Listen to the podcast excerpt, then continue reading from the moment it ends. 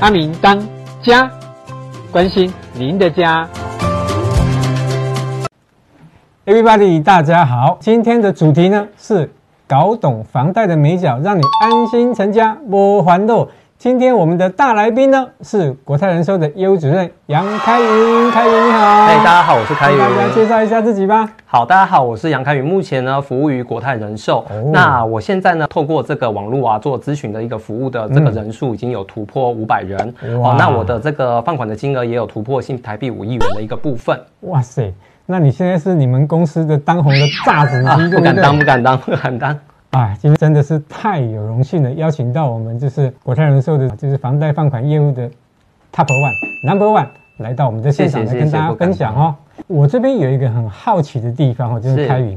那一般来讲，我们民众都会认为说，就是我们的这种房贷贷款的业务啊，是银行端在承办的。那为什么就是说我们的这个人寿的这部分？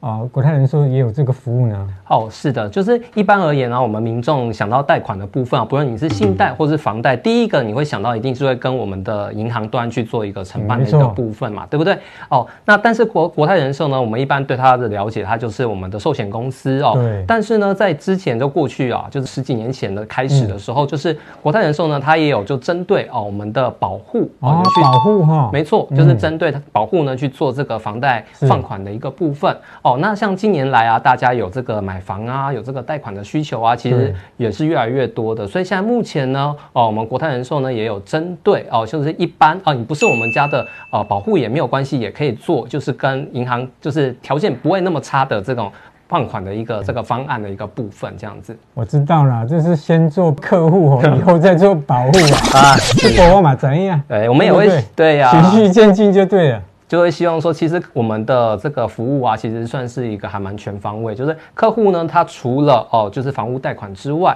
哦，他有比如说像是一些保险啊、医疗险，甚至你的车险，哦，还有一些像是产险的部分啊，如果有任任何的一个需求的话，也是可以透过我们去做一个咨询跟服务的一个部分哦。那相信大家都很关心啊，在二零二一年末呢，我们政府哦打房有一个促销啊，吼，那让许多即将买房的朋友心情惊惊吼。那很主席，买房的贷款到底要注意啥？会不会签约之后呢，房贷有问题啊？别惊，阿明懂你的。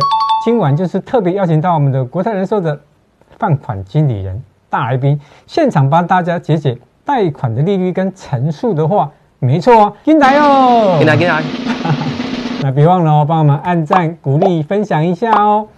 好，好，我们可以先请导播先看一下那个，就是其实我们在网络上搜寻国泰人寿的这个呃房贷的部分啊，就是我们口说无凭嘛，那就是我们可以透过网站哦，那你可以看到这个。像是一些条件的一个部分哦，那你上面都可以有这个电子的表单哦。那有兴趣的这个观众朋友们，那你也可以去做一个线上申请的一个部分哦，去了解一下，说我今天要去做贷款的话，哎，我的目前的条件哦，大概会是怎么样的一个情形？各位朋友啊，今天这个不是业配哦哈，我们今天是纯粹就是来分享的哈啊，因为因为就是说开云这边想要让大家了解一下，就是说啊，他们也是有提供这样的服务的，没错啊，所以介绍一下哈。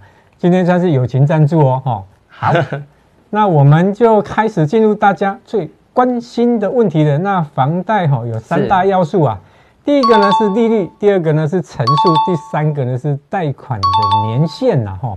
那这每一点哈，我觉得跟每一个想要买房子的民众哈都息息相关哈，是不是这样？没错，没错。OK，那我们今天就先从第一点利率的部分。那利率的部分呢？那我刚刚跟就是开云在讨论的过程里面，他说在利率的部分哈，要分成三个重点啊。第一个呢，就是贷款人的财力。讲到这个也是很生气哦，因为人比人气死人了哈。那以后还有等一下还有哪一些秘辛，我们就让开云一一来跟大家分享。那第二个呢，就是房屋的位置。第三个呢，就是房屋的类型哈。好，那我们就从利率的这一题来跟大家开始分享吧。开云，OK，好。首先呢，我们是讲到是利率的一个部分哦。那利率的话呢，首先呢，我们会先看一下我们贷款人哦，我们这贷款人的一个条件的一个部分。对。那比较可以直接去反映说这个贷款人的条件，其实很直接，就是他的年收入的一个部分哦。是。对，所以我们一一般而言，比如说像是我们的军工教哦，或者呢像是我们的武师哦，律师、会计师、会哦呃，还有医师哦、呃，还有呢比较特别，大家有听过饮水人吗？就饮水师。饮水师是什么东西？对，没听过。游泳跟游泳有关系吗？哦，好像有点关系。主要饮水人呢，他是有一些比较算是对于船舶的这个引引到我们的港口哦。饮、哦、水啊，没错。哦哦哦，他们的这个算是需要有高度的这个海运啊，什么那种对大型的那种哦。没错，就是。可是那种那种人多吗？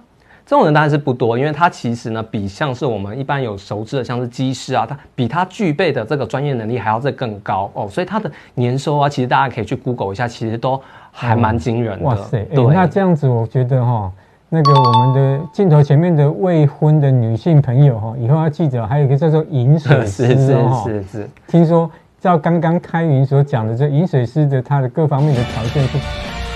不比机师差，对，没有碰那么夸张。机师哎，对呀，开飞机的哎，对，因为这个呢，oh、算他也是有这个呃国家的一个考试，所以他的算是专业能力啊，像他们可能都有，就是有当过船长哦相关的这个资历的一个部分。所以就是不是三师，现在已经是五师了啦。对对对，了解。好，那刚刚讲财力的部分是除了刚刚这五师呢？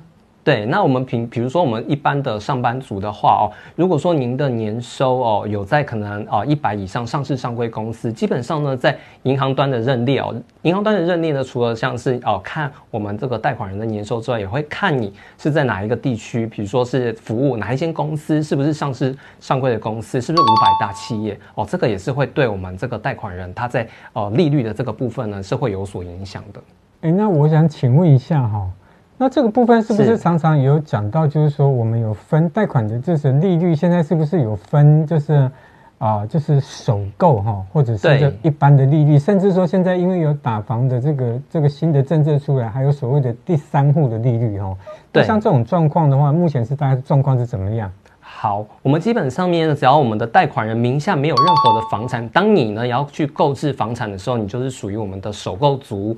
哦，那但是如果说呢，你今天可能是名下有继承的房子哦，或是你可能之前就有买过房子哦，你名下呢有房哦，有贷款的这个时候呢，很有可能就会卡到我们现在央行受限的一个情形。哦，央行受限的话呢，它主要是针对就是我们政府就是要做这个打房的一个部分，避免一些投资人啊不当的一个炒房的一个部分。所以呢，针对这个部分的话，它的利率的话呢，基本上面呃我们可以看到，可能新闻上面都是可能从一点六起的一个部分。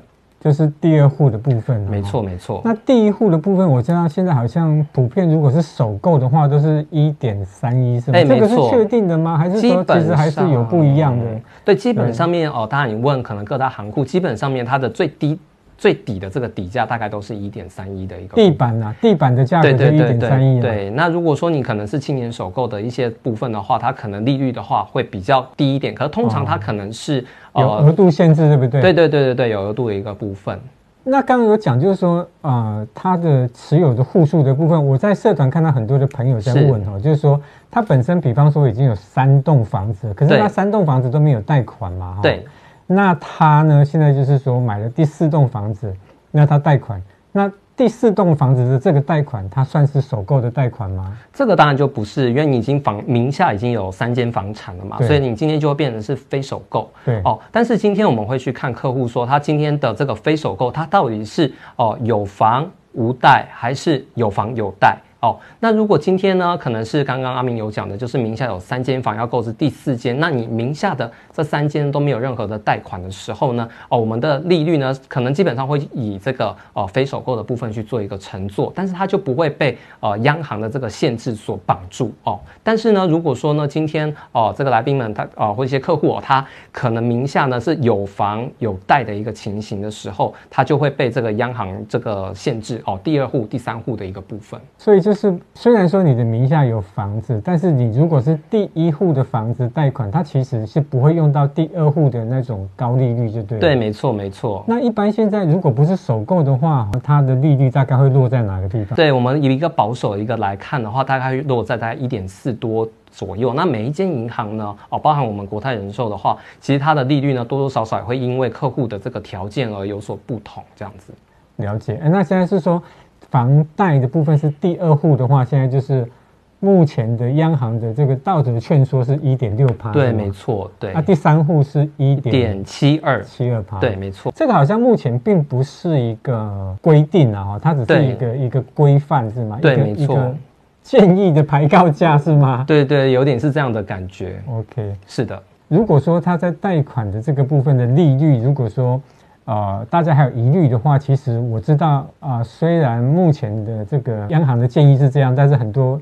有一些银行，他们金融机构是关于这个优质客户的部分啊，好像是还是有一些一些伸缩的空间的。哎，对对对，像是我们都会建议客户说，如果说有像咨询的这个部分啊，哦，就是可以跟比如说业务人员哦，你可能有熟识的这个银行或是人寿端的这个朋友们哦，那你可以去做一个询问的一个部分，这样子。OK，那接下来那我想要问，接第二个就是说，那刚刚讲说贷款人的财力哈，财力刚刚讲的就是说，他是在五百大或者是。百大企业然后不是哎，五百大有吗？还是只有百大？百大、五百大哦，或是什么天下杂志认列的，可能是像我们家就是天下杂志一千名以内的知名企业，对对对对对，上市上柜公司等等的，对。OK，就是你是在知名企业的话，大原则上你的贷款的这种利率的话，应该就是是最好的利率啊哈。没错没错。那关于刚刚有首购的利率，现在就是一点三一，那一般的利率大概会落在一点四左右。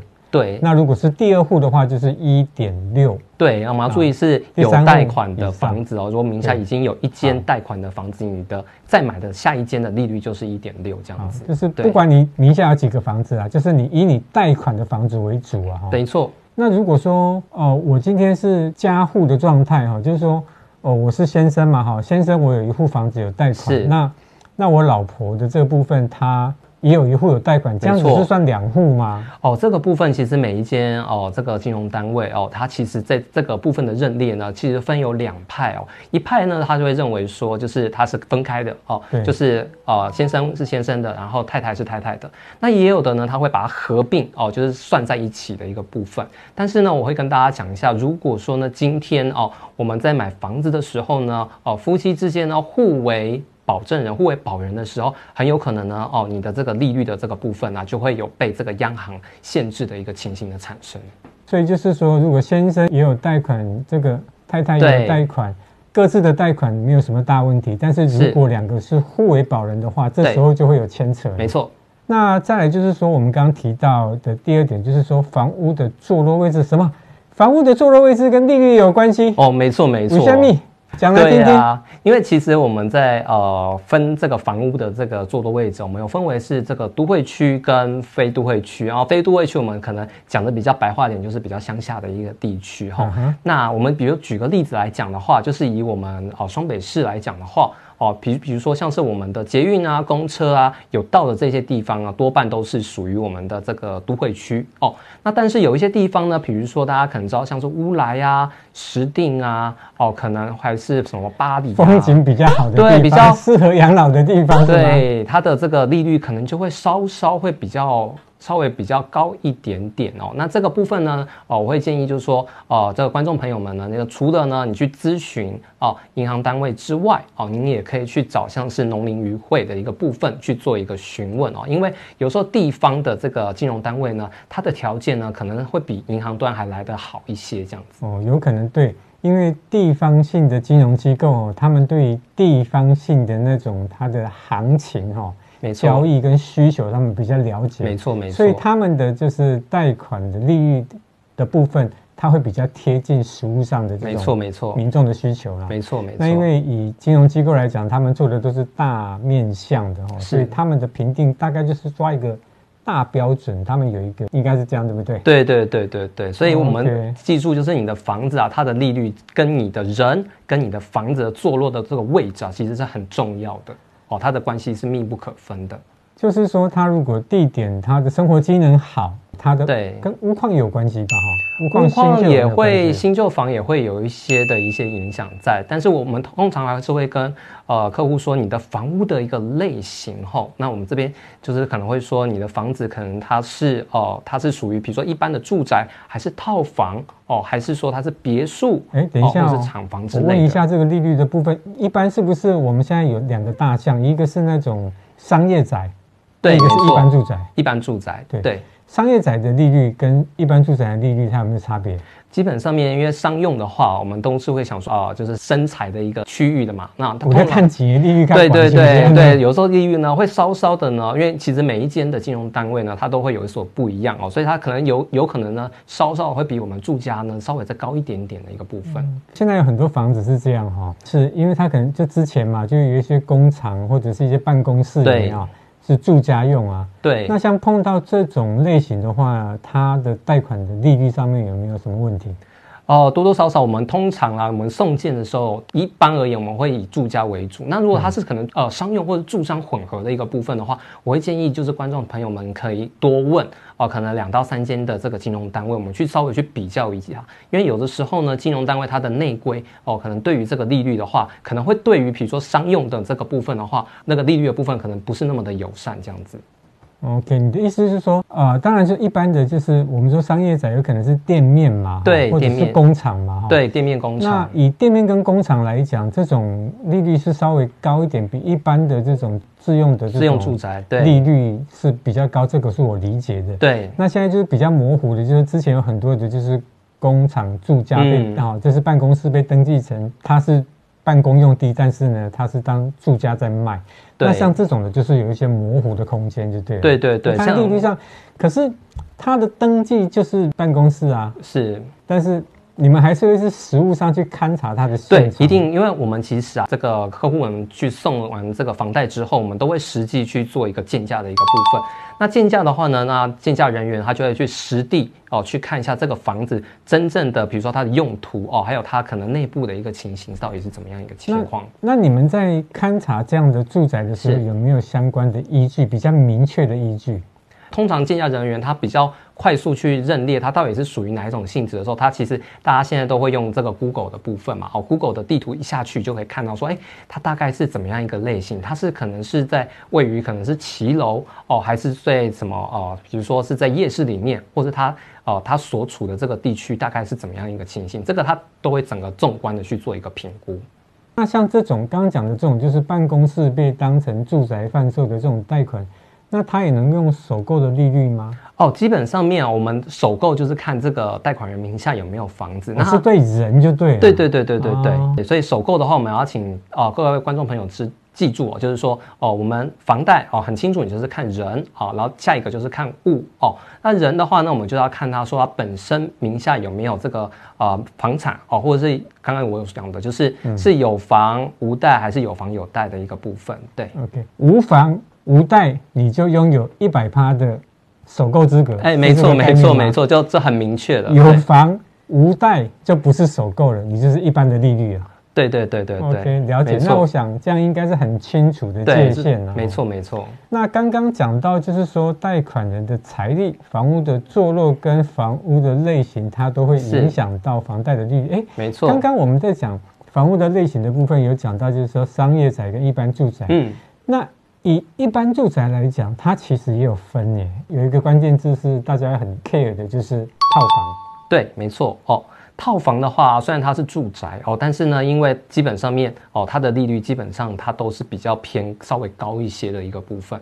对，这个是基本上哦，绝大多数的这个金融单位哦，都会以可能，因为我们刚刚有讲地板的这个低价是一点三一的部分，对，好，那套房的话呢，你可能要往上面再加个零点二、零点三哦，甚至更多哦，因为有的时候我们也会去呃看这个贷款人的他的，比如说在哪里工作啊，他的年收，他会去综合的一个评估哦，对，所以套房的这个部分呢，也也会请就是呃观众朋友们哦，就是呃多问几间哦，那因为每一间的差异都还。还是有的，好吧，各位观众，现实还是残酷的啊。虽然说我们现在可能要先从先从套房下手，哦，因为没有办法一次到位买两房或三房，但是没办法，现在的这个贷款的这个环境就是这样哦，就是它的利率是稍微高一点的哦。对，没错，好吧。那我想就是等一下，我想在利率的这个部分，应该等一下也会有很多的朋友会有一些想法。那可以在我们的留言下方哈，就是帮我们留言一下，好，有问题可以发问一下。那我们再等一下，再再等一下 follow 完的时候呢，也会有一个 Q&A 的时间哦。好，嗯，OK。那刚刚讲的是利率的问题，那接下来我们要探讨第二个就是贷款的成数哈。是。那我在之前的节目我们也有讲过，就是说房子买不买得动，跟贷款的成数高不高有很大的关系哈。是的。那刚才我跟就是开云在聊天的时候，那他也讲到关于贷款的陈述的部分哦，它也是有几个很重要的关键，一个呢就是房屋的位置，那再来就是屋龄，还有呢贷款人的信用。其实现在讲起来，就是其实这三个主项目哦，它其实都脱不了关系。但是因为我们担心说，啊，一次哈把它就是综合性的讲，大家会听起来回煞煞，所以我们就是把它分类哈，一条一条的拉出来跟大家分享。那关于成数的部分，那是不是请开云跟我们分享一下？这个成数到底是怎么判定的？好，那我们首先呢，就是要看成数嘛。那成数大家可能一般而言，大家听到大家都可以带到八成哦哦，也可能常常很多的网友哦跟我这边去做一个询问哦，我的房子可以带到八成。那其实基本上面呢，有的时候我一定会问说，你的房子坐落的位置是在哪一个地方哦？因为呢，我们今天坐落在都会区跟。非都会区的时候，你的这个层数就会有所差异。那我举一个比较，呃，我们现在今天在台中嘛，哦，那我举一个比较浅而易懂的，对，台中的家，对。那比如说呢，我们先举一下哦，你的房子呢坐落在这个台湾大道西屯区，另外一个房子呢，也是坐落在这个和平。和平乡的这个 部分，种水果的地方，对，没有那边很多民宿，对对对。但这个时候你就会觉得说，哎，银行端它是不是它的放款的这个层数它就会有差哦？因为哦，金融单位呢，它会依照哦我们房子它坐落的这个位置哦，它未来呢有没有这个发展性哦？可能之后台中呢还会再盖这个第二条的这个捷运嘛。对不对？那呃，像是以台北市来讲的话，因为基本上、欸、你又不是台中人，怎么对我们台中的建这个交通建设也那么理解？哦，因为我其实还蛮。之前蛮移居台中了吗？啊、呃，有时候蛮多客户也在台中的啦。欢迎你常常来我们这边。对，台中真的是这个生活品质还算不错。这样子。对，那就是说，呃，以台中来讲，台中市的话，就是以前的旧市区嘛，没错，就是东西南北屯区这些。对，没错，只要就是东西南北屯区，对这几个区。那那你刚刚讲到一个我比较好奇的，就是神冈或者和平乡那些地方，那些地方也能贷款吗？也是可以，但是他拿水果的去跟你们抵押吗？怎么可能呢？如果这样的也太好了吧？对。就是呃，一般而言呢，就是一些比较我们叫做非都会区的话，它的成数呢会稍微比较低一点哦。所以说呢，除了参考银行端的给你的陈述之外，哦，您也可以去参考一下，像是呃农会的一个部分哦，就是可能就当地的一个条件哦，他看是有可能会在陈述上面会比较有一个比较好的一个部分这样子。OK，对了，就是。我现在想起来，就是说，在现在因为观光很发达，所以其实你刚刚讲，我们讲的就比较是偏远的地方哈。其实它有很多的民宿啊，其实有很多的生意，是咖啡厅或者一些特色的什么，真的是行李嘛，就后盖呢都要定位啊，排队要排很多天，好不好？还有的已经是今年定是定明年的。明年的档期了，对对对。那刚刚讲的说是一个坐落的位置，所以大方向就是说，它如果是都会区的话，就是它的生活环境好，哎，好像每一个重点都这个都跑不了哈。对，影响层数呢，比较主要的一个原因就是我们房子的坐落的一个位置。OK，地点呢哈？对，地点很重要。啊，地点，地点，对，location，对，很重要。那再来就是屋龄的部分，是不是屋龄的部分也是有一些限制的？哦，是，就是基本上面哦，我们房子哦，我们会说哦，你太老的房子哦，有时候它的层数啊可能会有所被影响，即便你是在哦很热闹的一个地点哦。那我们说太老的房子，到底它的界定哦，其实每一间银行的这个界定都都会有所不同。对对，那我可以跟大家讲，你大概可以用大概四十年哦。如果说这个房子超过四十年。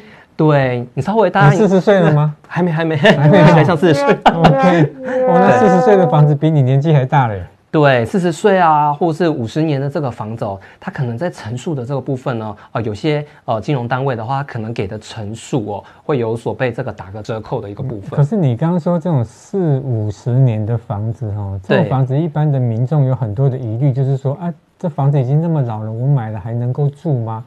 对呀，先天上可能就会有一些问题了，对不对？对，因为有一些哦四五十年的房子，我们会去看这个房子的权状哦。权状如果呢它是电梯大楼，还算是有机会去拉长它，就它拉高它的一个。你这样子讲，我觉得很奇怪耶。电梯大楼它需要维护的东西是蛮多的，嗯，而且容易有故障。我个人觉得啦，哈，对。而且电梯大楼的话，普遍上来讲，它的土地持分其实我觉得都不多，不多。那反而是说，你刚刚讲的就这种三四十年的这种公寓的话，嗯、它其实土地持分都很大哎。对啊，没错。那它不是应该更有价值吗？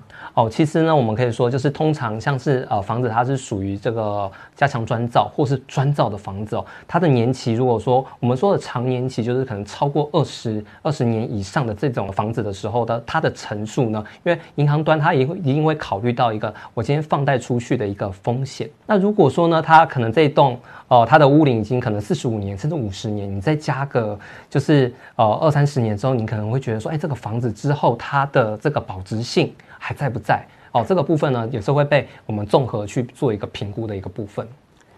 可是你你讲这个，我是大概能理解哦。嗯、但是因为我还是觉得，就是那种很老旧的那种大大厦哈、哦。对，嗯，我觉得我个人的感觉啊哈，不代表这个所有人的意见啊。是就是我我我还是比较喜欢就是那种透对那种那种啊、呃、没有电梯的。嗯，楼梯的，但是但但是往往某一个方向来讲，就是说，啊，这个对一般比较有年纪的人就比较不友善嘛。对对对对，刚才背楼梯可能是背不起的啊。对对对。但是我觉得将来他如果说有机会做一些改建啊、都更的话，我觉得他的对，那肯定就另当别论了。对。所以一般来讲，你们在贷款上面就是说，哦，我想这样子这这样子抓好了，我们抓三十年了。以三十年以内的房子，一般的金融机构的贷款的啊、呃、成数大概落在哪边？嗯、那三十年以后的大概会怎么样拉？对，那我们一般就是可能三十年以内的话呢，哦，你又是坐落在可能是都会区的蛋黄区的话，基本上面要给到你八成哦左右，应该是没有太大的问题哦。哎，等一下，对，讲到八成，我觉得这有一个陷阱哦。嗯，我们很多的那个消费者哈，他们在。